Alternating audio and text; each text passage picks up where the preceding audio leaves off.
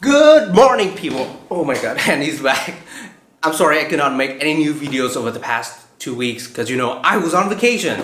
As you can see from my terrible sunburn. I look so horrible.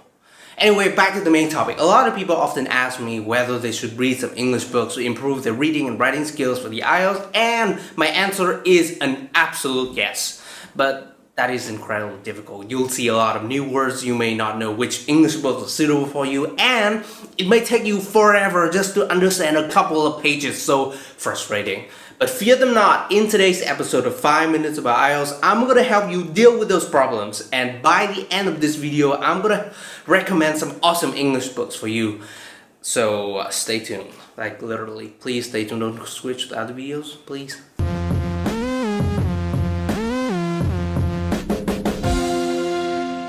Hey guys, it's Andy again, and today's episode of 5 Minutes About IELTS is all about reading English books. I still remember the first time I read an English book, and I opened the first page and I was like, I quit, I can't do this, There's, there are too many new words, I can't do this. That's how I felt the first time I read an English book, you know, there are too many new words. So what should you do first when there's a lot of words that you don't know in a book?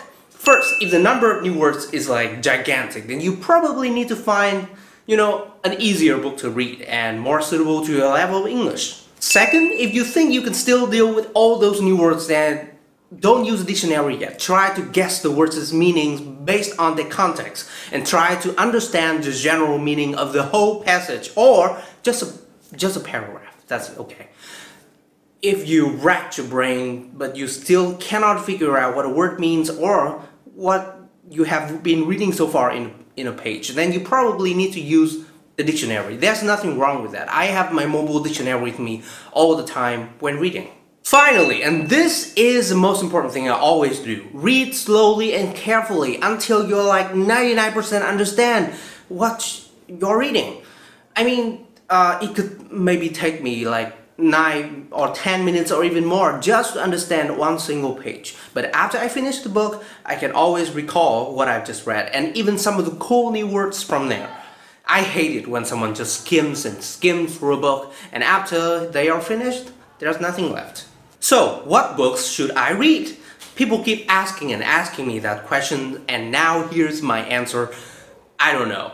I don't know which, you know, which genres you're interested in. Maybe it's novel, nonfiction, or self-help. I don't know. First of all, you need to figure out what kinds of book you're interested in and then find some titles in those genres. For example, I love novels, and if you're a novel fan like me who enjoys going to fictional adventures in the make-believe world, then you probably will love this book. It is called Ami, Child of the Star.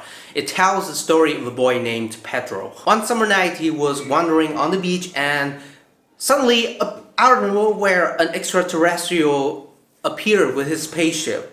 Uh, his, his name is Ami and he took Pedro around the earth and even into other planets to see so many secrets of the universe. This is probably one of the most eye-opening books for me because it shows me that the secret of the universe, the secret to a better world in the future is nothing but love.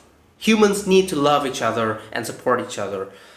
It's a very good story. Um, and even more interestingly, this book is written for children, so it's easy to read and it is perfect as a starter for reading English books. Um, other novels I'm crazily into are The Alchemist, Siddhartha, Fault in Our Stars. If you watch the movie, then you will love the book. It is written for young adults, so it's super easy to read. It's like spoken English. And what else? Let's see. Uh, the Harry Potter book series a little difficult to read because you know it's British English. And um, oh, Fifty Shades of Grey.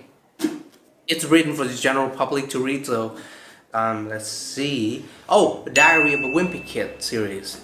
This is written for children, so uh, it's very easy to read. And also, there's a lot of adorable illustrations there. I love them. If you're having a lot of problems in life and you feel unmotivated and depressed, then you need to check out Conversations with God series. This series tells the conversations the author had with a God and they discuss things like life meanings, jobs, money, sex, relationships, etc. This series have changed my life forever ever since I read them and I have to make it clear that this series is not about religion.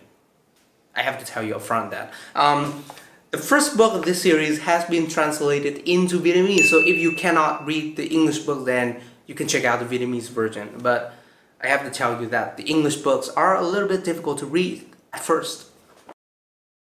So that is all about today's episode of 5 Minutes of IELTS about reading English books. I hope you will find something useful in this video and if you love this series, you can click here to subscribe to my channel and click here for more fun videos about IELTS and learning English. And I will see you in the next episode of 5 Minutes about IELTS. Hasta luego!